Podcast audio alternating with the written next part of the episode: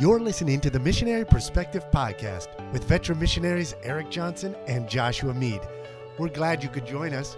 We trust this podcast will be both a blessing and a challenge as we relate topics in world evangelism from a missionary perspective.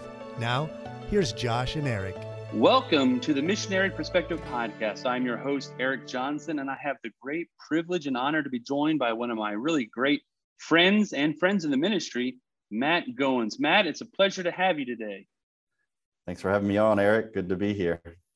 Well, Matt is a missionary in Honduras. But before we get into Matt's story, let me just tell you a little bit how I first met Matt. I believe it was 2003. I believe it was probably April timeframe.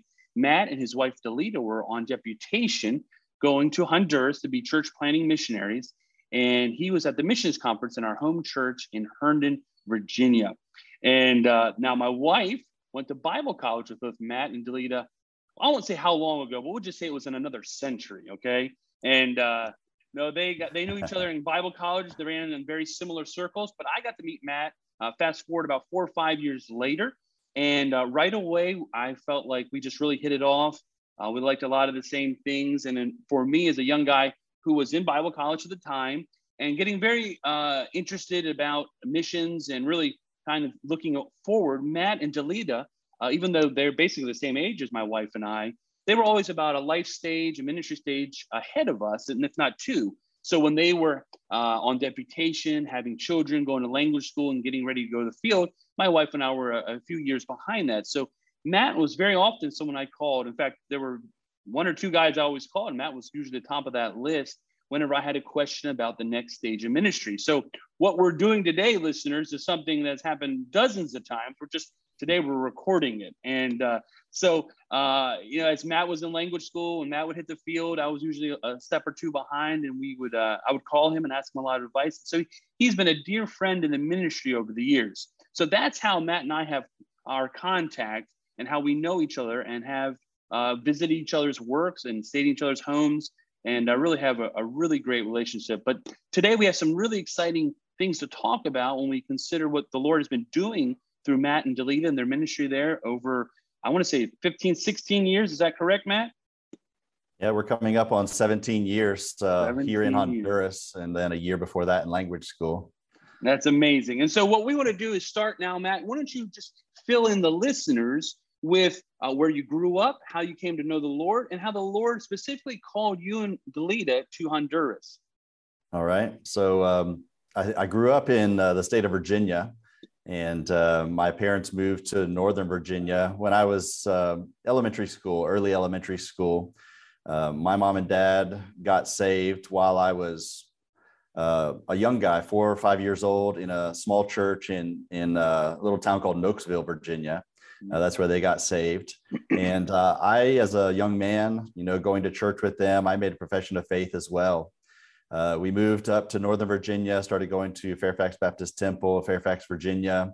Great church, you know, solid doctrine, and uh, learned a lot there. As I got into my early teenage years, I started to have doubts about my own, uh, you know, profession of faith in Christ. Uh, I wasn't sure, you know, where I was. I, I I didn't really remember what I had done as a as a four or five year old, and so uh, those doubts started creeping in. Uh, but I'm I'm kind of a shy person by nature, very timid, and so I was very concerned about what people would think of, of me in the teen group or at church in general. If uh, they thought all this time that I was a believer, and then then now I'm having these doubts, I thought that would reflect poorly on me. So I hid those doubts, and um, I would re- I remember laying in bed at night thinking, if I were to die right now and I don't have this settled, uh, where my faith is, then I'll uh, I'll die and go to hell. Uh, but I but I was struggling with those that fear of man, and so I didn't say anything. And then in, as I got into my later teenage years, uh, my heart got very, very hard. Um, that sensitivity was gone, and and so I started getting in with the wrong crowd, even at you know church christian school um, i was i was playing that hypocritical role that's that's common uh, among um, you know young people growing up in church. And uh, so i knew the the right lingo the words to say mm-hmm. yet in my heart i knew i was i was far from god. And and it got to the point where i knew that i wasn't saved. It was not no longer a doubt. It was more of uh, yeah i know where i am and and, and then it changed to uh, what's going to happen is i'm going to wait i'm going to live my life now live for myself now and then uh, as i get older and and death is near then i'll uh, make the decision to trust in christ and kind of get my ticket to heaven and i'll have lived all the way i wanted to on this world and then uh, get to go to heaven anyway so it was a lie from satan that kind of thinking and I remember uh, I even went, I stayed out of, after graduation from high school, I stayed out of school a year working secular jobs. And, um, you know, that didn't help at all really in my spiritual life. Uh, but I, I, enrolled to go to Pensacola Christian College because of the price. Uh, I was the oldest of six. And so p- paying my own way, that was uh, a, a good, that was within my budget. And then also I felt comfortable in that Christian world. And so uh, I, I, I, had no problem going to the Christian world, uh, going to a college and still playing the Christian game.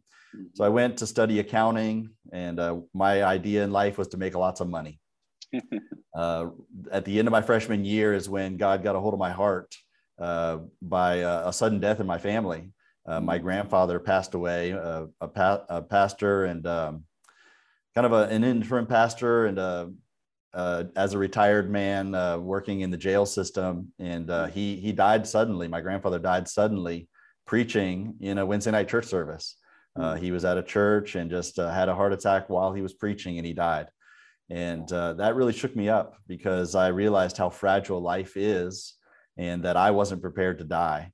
And so God used the the sudden death of my grandfather, who was you know kind of my my hero in life, uh, to to really wake me up to the reality of how things were. I, I, wasn't lacking in knowledge. I knew exactly what I needed to do, and it was just my heart had attitude needed to change. And so, right there in my dorm room, uh, April 1997, I uh, repented of my sins and um, and trusted in Christ as my Savior. And uh, from there, that's when kind of my whole take on life changed as well. Now that I was uh, concerned about spiritual things, then I really rethought my direction in life as well. And that's that's when I uh, struggled with the call to preach and and surrendered and said, God, whatever you want me to do. Uh, so I changed my major uh, preemptively. I changed it to pastoral ministries, not knowing exactly the direction God would take me, but I was willing to do whatever. Uh, whether that be pastoral ministry or evangelism or youth ministry or missionary work uh, I was just wanting to do full time ministry now, and uh, and so along the way, God directed my steps. Uh, specifically in a missions conference that I attended, that's where God confirmed the call on my life to uh, to go into full time ministry outside of the United States, hmm. and uh, and so that set my set my path toward where I am today in Honduras. And so it was during your time in Bible college that the Lord started working your heart, I think specifically for Honduras. Talk to us a little bit about that. Okay, sure. So while I was in Bible college, you know, my sophomore year is when I surrendered to be a, a missionary, mm-hmm. but I didn't know where. And so, uh, you know, I didn't know if I should spin the globe and put my finger down and wherever my finger landed, you know, that's where I'm going, or I just didn't know, you know, if, if God was going to speak to me somehow. And so what I did was I, I chose a country uh, while I was in Bible college. I was sensitive to spiritual things.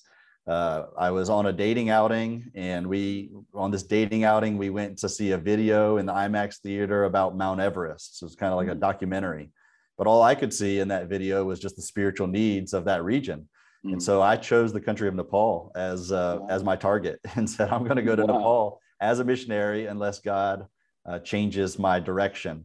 Mm. And, and so I even, you know, met a student that was at Pensacola uh, from Nepal. And so we started talking and he was teaching me the alphabet, some phrases. wow. Uh, and so, you know, we were, I was kind of heading that direction, but then I remember specifically in a, in a student group called Mission Prayer Band, mm-hmm. uh, a, a missionary came through there and he was talking about the needs in Latin America and how mm-hmm. the harvest was so ripe in Latin America right now uh, with um, the the just the lack of confidence in Catholicism and mm-hmm. um, disillusionment, and then the Pentecostal movement was coming in, and so there was a, a ripeness and, a, and an openness in Latin America and large metropolitan areas that needed Christian works, and so uh, that's when I felt like God really tugging on my heart toward Latin America.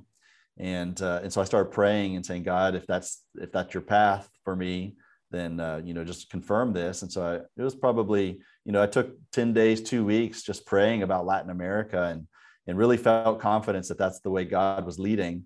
And so then it was like, okay, which country in Latin America? so a friend of mine in college, uh, we were both missions majors or, or, ministry majors. He was missions, I was pastoral, uh, but we would start praying every Thursday night about a different country in Latin America, just wow. doing it alphabetical order.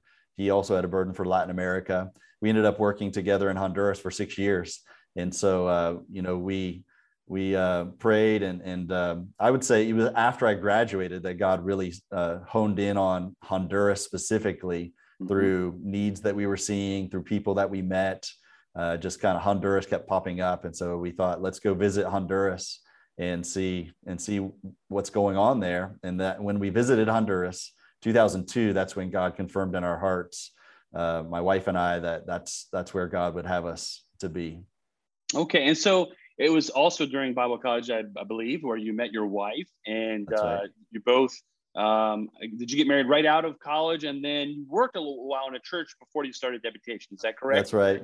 So Delita and I met uh, my freshman year. She was a sophomore. She was a year ahead of me, and uh, she was studying nursing, wanting to go into missions. Uh, back when, back before I was even saved, I met her, and she was mm. wanting to go into missions, and mm. you know, it was just a kind of a meeting and we knew each other, but that was it. And um, and she wanted to go into missions. She studied nursing in case she ended up single and mm-hmm. could still use nursing as as a platform for missions. And uh, it wasn't until like later on in college that we started getting romantically involved and started dating. Uh, but yes, we we married right out of college and worked at a local church where I was interning in Florida for two years just to get some ministry experience, uh, West Florida Baptist Church, which is now my sending church. Mm-hmm. And, uh, and so we got that ministry experience, visited Honduras after those two years, and then started deputation right away.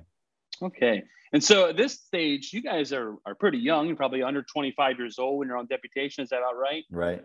Okay. That's so you guys right. are young and you guys um, do deputation. I know uh, very quickly, uh, the Lord blessed greatly. I remember that time stage in your life and then you go to language school for about a year or so. Is that correct?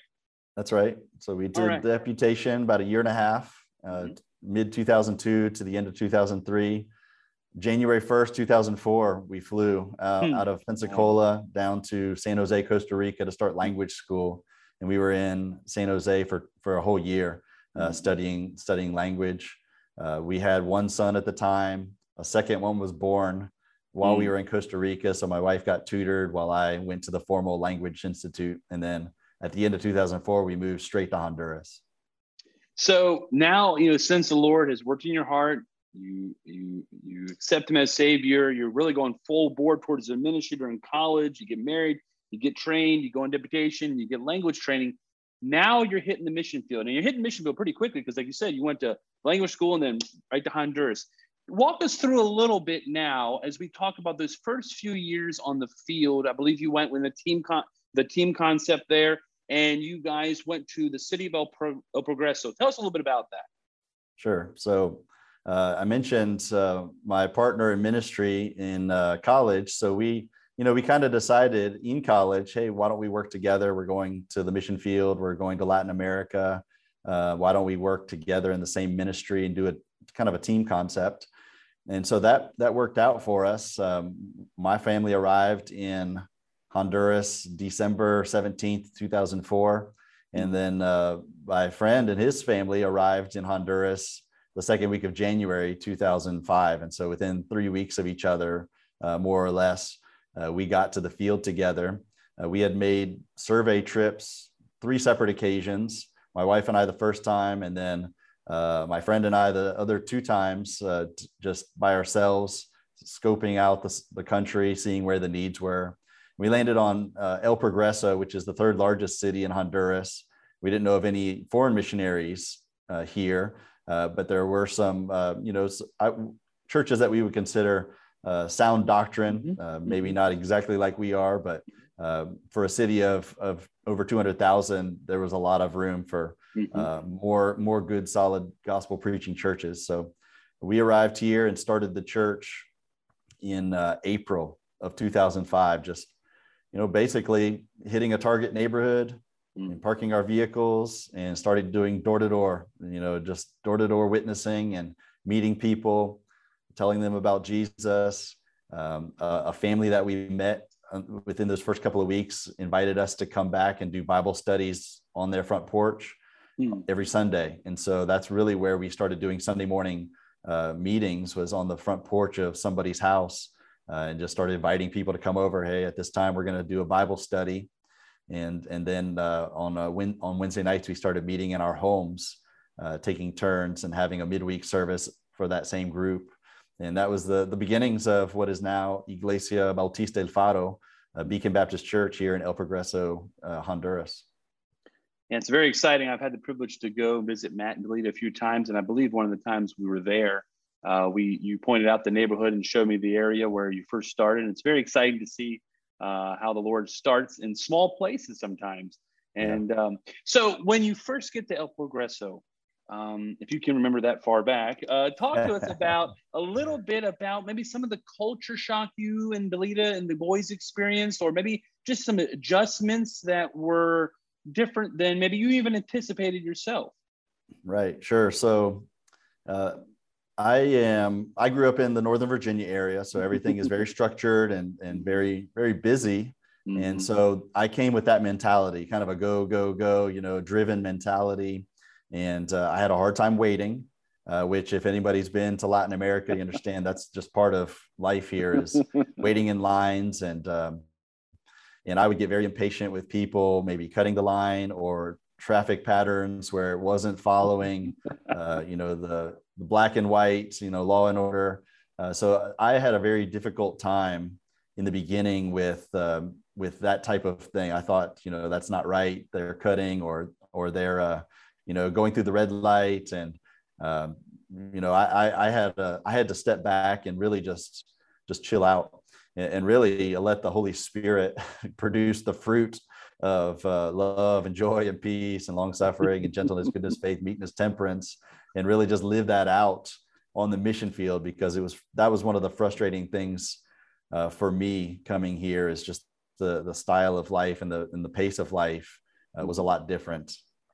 I think for my so, wife, it was more of the fellowship issue. Mm. You know, as far as um, she she ended up doing tutoring in Costa Rica for language school, whereas I got to go to a formal language institute with other classmates and interact mm-hmm. with people. She's at home uh, with our son and another one on the way, and and uh, and then when we get to the mission field, you know, I'm able to get out and uh, start doing the door knocking. The the couple we came with didn't have any kids, and so uh, she felt kind of left out in the mm-hmm. beginning, uh, or you know, thrown in the nursery with the kids uh, and and that was something you know as a as a young immature husband i wasn't i was late to to see and uh, and really needed to be more intentional about involving her in ministry and and even the fellowship that comes with that and uh, listeners, to, for you to know, I've been able to visit a few times. Uh, Matt has corrected that. Delita is very well uh, involved in the ministry. She is the church piano player, teaches Sunday school classes, and uh,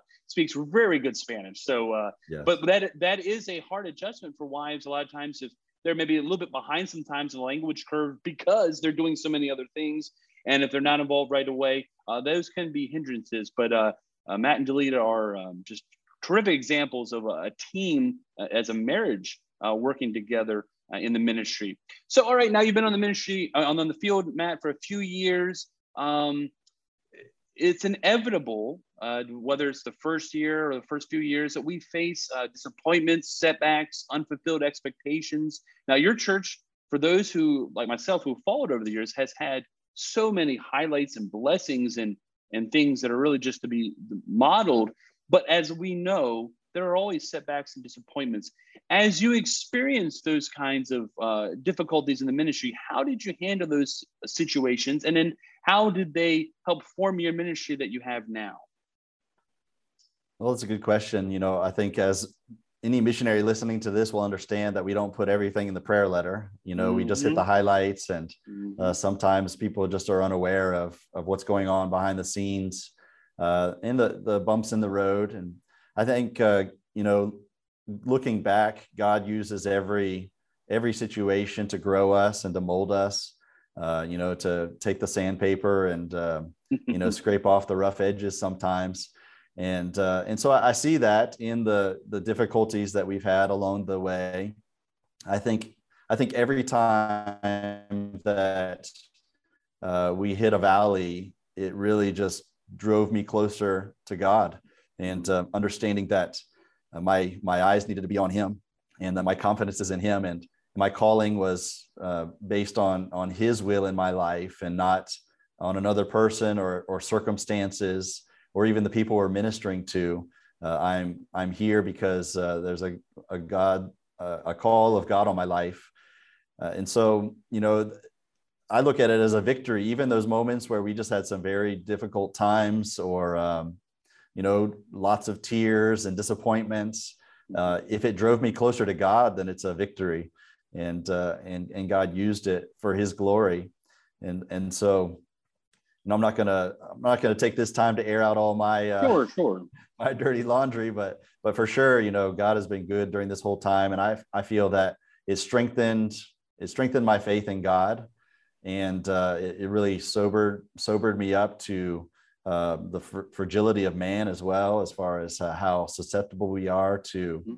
Uh, to to falling away if we're not careful. Like even Paul said, mm-hmm. you mm. know, uh, didn't want to be caught preaching to others and then become a shipwreck himself. And so uh, I think that's that's something that has it's kind of helped me as a young as a young man coming out of Bible college. You feel like you can conquer the world, and you know uh, you know everything's going your way and and uh, sometimes there's a, a, god uses things to to humble you a little bit and uh, mm-hmm. bring you down and just let it let you remember that um, it's only by his grace that we're doing what we're doing and and uh, there's any success at all in ministry you know uh, i've been very blessed to be a good close friend of matt's for many years and from afar to see the ups and downs sometimes in life as we both all experience that I can say that I've seen how Matt has been formed and Delita have been formed in their character. And I believe sometimes from big bumps so that the Lord can use them for even bigger things down the yeah. road. And that's kind of what we want to transition to now, kind of the meat and potatoes of what we're going to talk to today is that, um, you know, I I feel blessed. The Lord has blessed our ministry here in the Dominican. We've been able to have a couple uh, pieces of church property. But, you know, even as missionaries, you have to deal with jealousy. And uh, we have one of the biggest church pieces of property for Dominican churches I know. But the one day I went to visit Matt, I did the calculations. He had a piece of property that was 40 times larger than ours. All right. So, no, well, we say that uh, tongue in cheek, we're laughing, but the Lord has greatly blessed the ministry there. And we're going to kind of go in now after Matt's been there and his, his teammates and they've established this church. Um, now the Lord starts giving them other opportunities to reach their community. And one of those is a, was a really amazing opportunity. Now, many of our listeners may be familiar with the Hope Children Home located in Florida. Matt can tell us a little bit more about that. But they uh, kind of came and approached Matt and his teammate about an amazing opportunity. Matt, why don't you give us the genesis behind that? Sure. And I'll, I'll lead, lead into this by saying that uh, when we went to the mission field, um, I, you could say that I had a small vision as far as uh, I didn't have it all mapped out as far as what mm-hmm. things would look like. But I, I think uh, looking back, that's the best way to do it because um, you know what's happening here in honduras isn't going to be a cookie cutter mm-hmm. uh, pattern for everybody else right uh, i think we all just need to be led by the holy spirit and sometimes we we can be guilty of over planning and just say this is what it's going to look like and this is what i'm going to do and these are the ministries i'm going to do and and um, that's good but we also need to have it you know in in pencil and not pen and and just right. uh, let god form it and and that's that's what we've seen here i didn't come in to uh, ministry thinking we're going to have a large ministry campus or that mm-hmm. we would have partner ministries that would enhance the reach of the local church. Uh, yet God, in His perfect will, guided us to meet the right people and to have the right resources come our way uh, to where now we have um, we do have a large ministry campus, a solid local church that's been formed, and uh, preparing laborers to be sent out and start new churches and be missionaries. And then we have partnership with um, with two separate ministries. We have a partnership with Hope Children's Home in Tampa, Florida, mm-hmm. For reaching um, uh, at-risk children. And then we have a partner ministry with Medical Missions Outreach uh, out of Atlanta, Georgia, and uh, and reaching out with people's physical needs. Uh, so I'll start with you know how the home uh, partnership came about. It was while I was on deputation. Actually, uh, we were raising money to go to Honduras, and I had two phone calls come my way just out of the blue. One was a um, a man, Mike Higgins. Uh, he is the executive director of Hope Children's Home in Tampa, Florida. He reached out and said, "Hey, look, I I just wanted to introduce myself. Uh, we have property in Honduras on the coast." and we are wanting to do a children's home on the uh, there in Honduras. And I'm just networking with other missionaries that are independent Baptists like we are uh, to you know just uh, introduce ourselves and then maybe possibly in the future have a relationship where we get together for fellowship and things like that. If you're ever in the Tampa area, please come look us up. And that was my first introduction to Hope Children's Home, and uh, and he was just very kind and and uh, wanted to introduce himself. And so I filed it away and I thought, okay, if I ever go down that way, we'll look him up and, and possibly cross paths in Honduras one day. Not long after that, I got a phone call from a, a US soldier who was stationed in Iraq uh, mm-hmm. named Jeff Braun. And he called me, and uh, the connection was horrible. And he, he reached out. I remember I was in Pennsylvania visiting my parents. It was in the fall and uh, he he introduced himself as well and said, "Hey, I got your name from your chap from my chaplain, who is from Chattanooga, Tennessee, which happens to be where our mission agency is, mm-hmm. BIMI." And and so he said, "I I have questions about Honduras because I'm from Honduras. I was adopted from Honduras. I've grown up in Connecticut in a Catholic family, and uh, I've got this money in reserve uh, from a lawsuit that my parents won when I was a, a young child." and I don't want to use it for college or, or a car. I want to use it to help kids like me from Honduras. And so I want to do a children's home. Mm. And so hmm. he was asking me about land prices and, uh, you know, cost of food and uh, all of these uh, logistical things that I had no idea. Uh, I didn't even speak Spanish yet. I hadn't, I had only been to Honduras on a visit. We were on our way. And, and so uh, we got cut off, and then we ended up reconnecting a couple weeks later and talking. And I, after thinking about it, I told Jeff, I said, "Look, uh, I'm not sure you'd really want to throw in with us because we are going to Honduras, and I, am open to helping the kids there with the children's home ministry."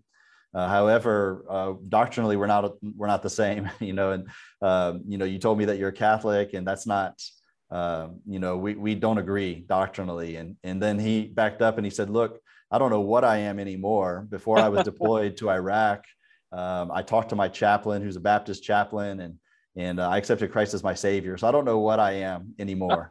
and so I was like, oh, that's that's great. And so that you know opened up maybe the possibility. And so he said, I'm just looking for someone to help uh, so that we can use this money I have for children's home. Wow. And so I said, well, look, I just met a guy over the phone that has property in Honduras. He's wanting to do children's home. Let me connect you with him so that you, he can answer your questions at least as far as mm-hmm. prices and all the logistics. And uh, and so we left it at that.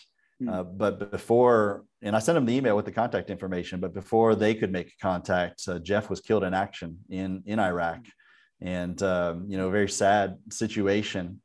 Uh, but his his family got the email that I had sent with the contact for Mike Higgins at Hope Children's Home, and so they contacted me and they contacted Mike Higgins and said, We want Jeff's dream uh, to stay alive, to have a children's home in Honduras. And so we're going to partner with Hope Children's Home so that they can build a home in Honduras uh, in Jeff's name. And so I thought that was amazing. You know, that was great. But that was the end of the story for me because uh, their property was three hours away from where we were looking at starting a church. Well, to make a long story short, uh, things didn't work out where Hope had property. Uh, mm-hmm. And so they had come down and visited, and we had made contact personally. And they, uh, we helped them get a rental car and things to go out and visit that property. But things just didn't work out. Things fell through. They sold that property and then circled back around and said, Hey, would you guys, starting this church in El Progreso, be willing to let us come alongside you and focus on the children's part of the ministry and partner together? so that uh, our children are will have a good local church to go to and uh, you know you will have oversight over the ministry and we'll provide the the logistical support and the funding but we want it to be under your oversight and so my partner and i flew to tampa met with um, with the administration there at hope children's home and uh, here we are um, you know several years later having partnered together and the first cottage that we built on our property is the jeff braun cottage in honor of jeff braun who funded it uh, with the money that he had in reserve. And so it was unsolicited, and uh, and God worked it out for us to partner together. Now there are close to 30 children living on property in two hmm. separate cottages. Uh, one set of house parents that are Americans, the others are Hondurans, mm-hmm. and uh, several staff members. And uh, they're making a difference in the lives of these children uh, that have been abandoned, neglected, and um, you know we're seeing God's love break through. You know, having them in this environment and uh, seeing them make spiritual decisions for Christ and, uh, grow up and make uh, make good decisions to follow the Lord. Well, I I remember you telling that story. I forgot some of the details. That is an amazing story. That when the Lord presents those types of situations to us, sometimes it is literally like He is writing it in the clouds. That is uh, something that is just amazing to remember and recount. Uh, how God uh, really miraculously worked through circumstances and directed through his uh, sovereign will. That, I, that is a tremendous story and one that I think will encourage everyone to hear um, as the Lord maybe sometimes will guide you down a path that you may may or may not want to go down. And that's kind of just a little, uh, you know, as you and your teammate uh, were considering this, I know that the the Hope Christian Home they were the ones kind of initiating and a lot of these these these uh, requests and, and but as you had that focus on starting a local New Testament church, what kind of things did you weigh or thinking about uh, before you decided to say, okay, we can see how this can can we can partner together? Sure. Uh, first of all, I think we really needed to define what we wanted to focus on. Mm-hmm. And I mm-hmm. knew that I didn't want to focus on children's ministry. Mm-hmm, mm-hmm. Uh, I knew that my time would be divided, having to do both. Uh, I wanted to focus. Uh, God's call in my life was to focus on church planting and uh, and you know pastoring and preparing leaders for generational impact here. And so and, we, and my partner was the, of the same uh, mindset. And so we knew that somebody else would have to come alongside to to actually focus on that part of the ministry. Somebody called to do that ministry. Mm-hmm. and so uh, you know I, if any anybody missionary or otherwise listening to this uh, you know my counsel would be just uh, be careful not to divide your focus on some on things that are good uh, because mm-hmm. uh, then then we end up not doing anything totally well. And so uh, that was something we defined early on. And then also uh, just the the how this partnership would work uh, as as far as um, we knew that we would have administrative oversight yet it would we would not micromanage it.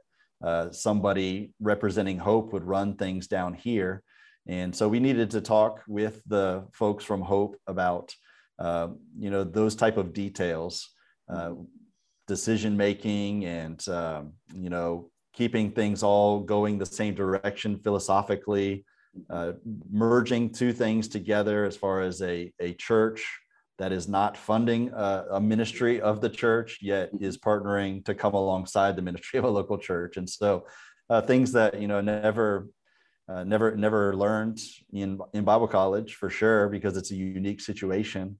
Yet God's given grace and, and wisdom in, among all the parties uh, so that we've had a, a harmonious relationship. And uh, Brother Mike Higgins is one of my good friends, uh, despite you know, uh, let alone partnering in ministry. You know, we are we are good friends as well, and uh, that that helps big time. So uh, while this is happening, this is happening pretty early on in the ministry, but you know the, the children home doesn't come for a few more years later. But all the the spokes are in motion, they're moving. There's another aspect of as you're focusing on local New Testament church, another aspect of maybe some of the ways you were reaching the community with evangelistic outreach was through your partnership with MMO. Why don't you talk a little bit about that, and then we'll get to the the, the kind of the final one of the final results of that being your surgical center. Okay.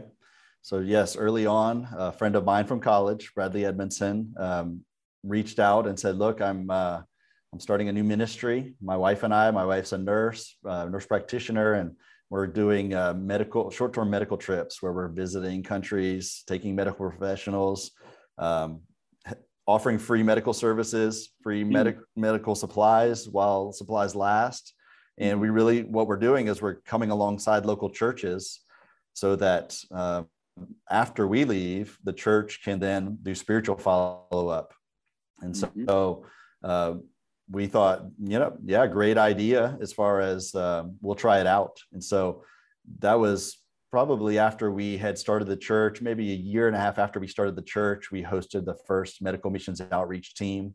Wow. And uh, we did it kind of farther away from the church than than we would now have understanding now how things work uh, we weren't able to do as much spiritual follow-up after that first trip and so we, we've changed things along the way mm-hmm. uh, but it did it gave us an opportunity to reach out into the community uh, this country is a a, a social medicine uh, uh, country where uh, it's free medical services, but you have to wait in lines. And once you see the medical professional, usually they don't have any medicines available.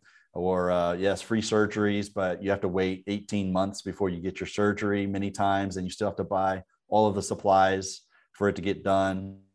And, and so we saw a great need physically here so these medical professionals started coming down first just general medicine and then dental work as well optical and then even surgical teams uh, and we were just helping out in the community yet at the same time it wasn't just the missionaries hosting the team our local church was hosting the team and the, their team that was coming from the united states needed to have translators needed to have mm-hmm. uh, people doing registration people doing crowd control Mm-hmm. people doing evangelism, and that was all provided by the local church. And so it was a perfect way for our church to flex its spiritual muscles and really just kind of uh, get involved and let my people here in Honduras mm-hmm. also get a vision for helping their own people physically and spiritually.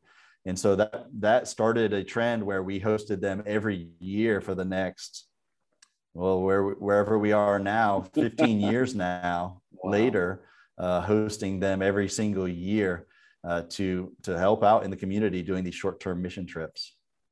It's neat. The two different times I've visited Matt and Delita's um, church there, uh, there have been a number of people that Matt would point out who are serving in the church, and he would oftentimes say, "Hey, we we met that person through that outreach with MMO or that outreach in the community," and so.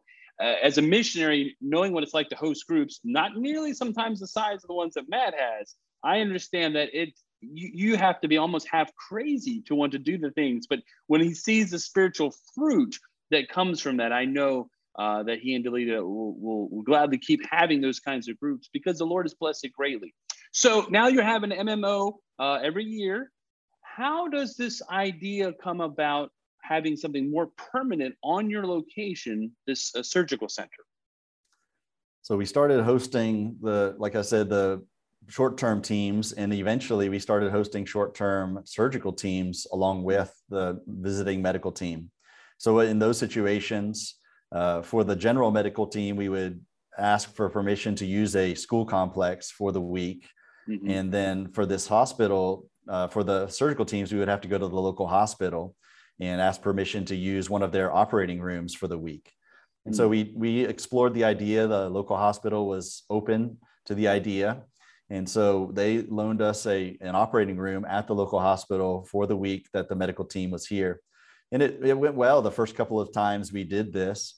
Uh, we would do their surgical patients that were on the waiting list, you know, typically a 12 month to 18 month uh, wait to do a, a selective surgery like a hernia repair or a gallbladder removal, things like that. They would only get to people when it became an emergency.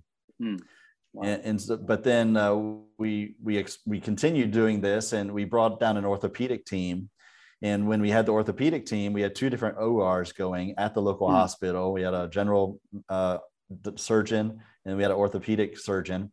And the orthopedic team was uh, was having some difficulty getting cases uh, because they mainly did emergency cases for ortho.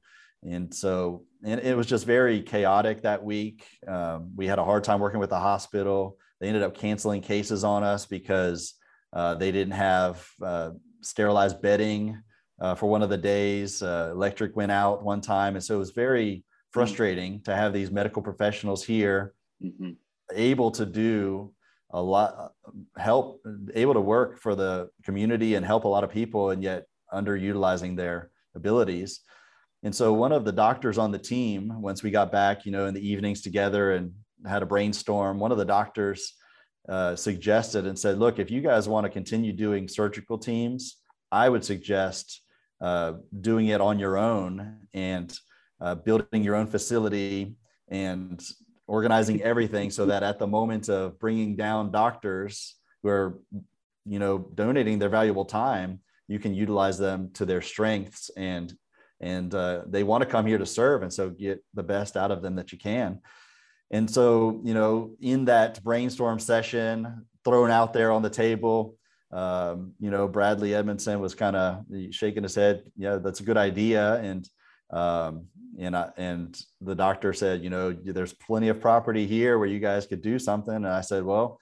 if you want to raise the funding uh, to Bradley, if you want to raise the funding, I'll donate a quarter of the property so that you guys can build a surgical center. But it kind of died right there. Almost, we thought uh, it was like, okay, you know, we we are willing, but that's where that's where it ended.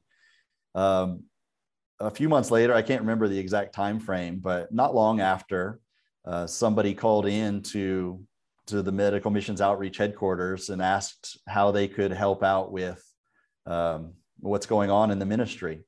And uh, so she wanted to give toward a, a larger purchase.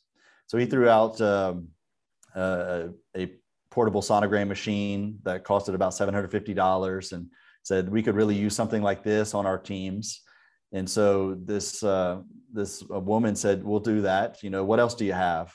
Uh, we're looking for some year-end projects." And so uh, he said, "Well, we, you know, she's like something bigger." So he said, "Well, we are considering the possibilities of a surgical center in Honduras." And so she said, "Tell me about that." And uh, and so he told her what we were looking at doing, and and she asked, you know, how much would something like that cost? And and and uh, I believe Bradley was texting me even during this phone call and said, "Hey, you know, how much for something like this? Um, you know, rough rough estimate." And so I thought, you know, I'm thinking, yeah, labor is cheap, materials are cheaper down here. Probably a hundred thousand dollars could get us get us going. And so um, the the woman told Bradley on the phone and said, "All right, the check's in the mail for a hundred thousand dollars for you guys to do a surgical center in Honduras." that's when we got serious about the surgical center. Oh my when goodness. money came our way, unsolicited once again. And uh, and so then we got serious about plans and how we would want it done. And we realized we want two operating rooms. We want uh, we need a recovery area. We need an overnight stay area for men and for women. We want uh, dormitories upstairs for the doctors to stay in. So a second story. And so we got it designed exactly how we would want it and realized that we had lowballed the quote mm. and uh, it wasn't going to be a hundred thousand dollars. It would be more like three hundred thousand dollars for what we wanted to do. Can I call you back? Yeah, and so we we realized uh, we had we had told uh, this family that we could get it done for a hundred thousand. So we actually met uh, when when Medical Missions Outreach was still stationed or headquartered in Baltimore. Mm-hmm. Uh, the Edmondsons and my family and uh, this donor don, donor family met together in Baltimore, and we just laid it all out. We laid out the architectural drawings, what we wanted to do, the plans, and we said, "Look, we uh, we gave you the understanding that you would be able to fund this entirely with your mm-hmm. gift, but it's not going to be the case. If we want to do it the way we want to do it, we're going to need more money, and so we are willing to give you back all of your money." Since you were of the understanding you would fund it all, or um, you know we'll keep your money but with the understanding that you have now that it wasn't going to cover everything that we'll need to still raise more money to get this done and i'll, never forget the the lady looked over at her husband. You know this is a an older couple uh, very successful business but very humble. It would never very unassuming. You would never know that they had wealth that they're that they're giving. And she looked over at him uh, after we told them we are going to need 200,000 more dollars, she looked over at him. He gave a slight nod and, and she said, we're sending the check for 200,000 more so that this can get done. oh my goodness.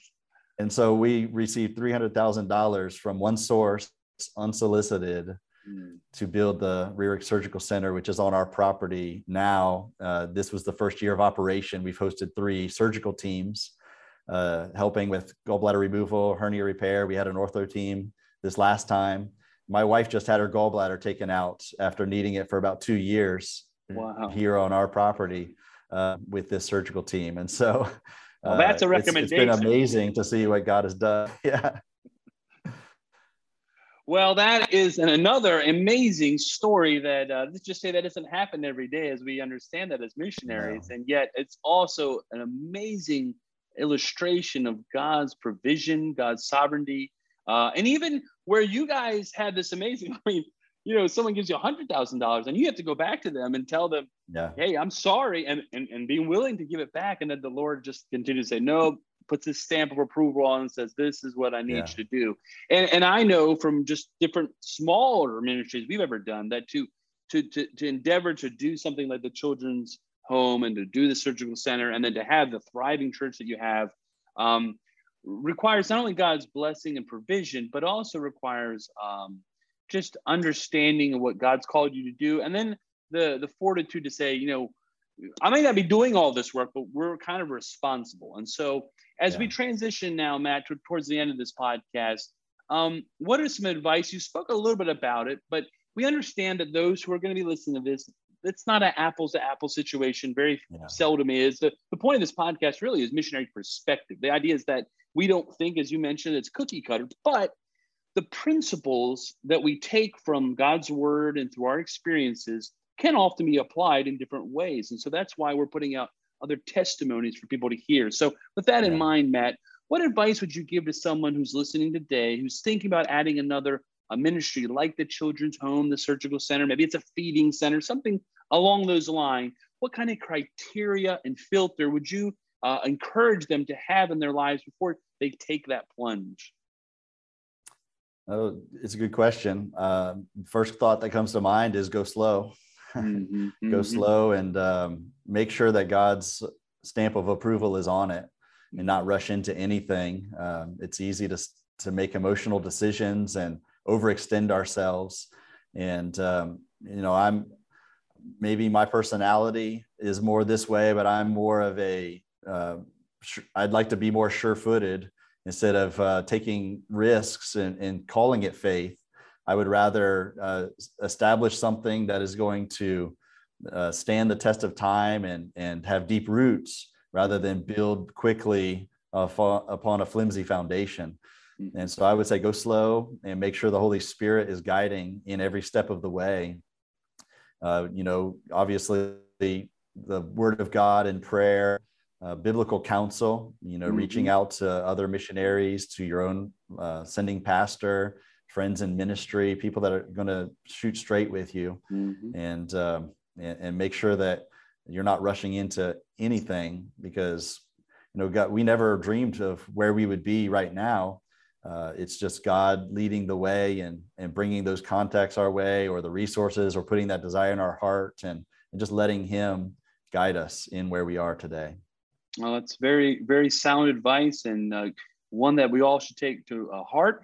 Okay, Matt, uh, one of the last questions I have is um, we're, we're often um, reaching young missionaries who on their first term or missionaries uh, in language school or deputation, or even people considering missions.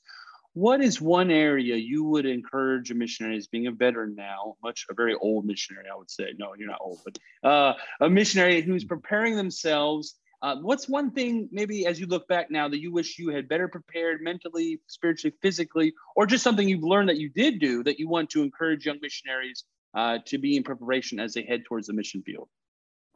Okay, uh, I would say uh, definitely language is has got to be uh, top priority.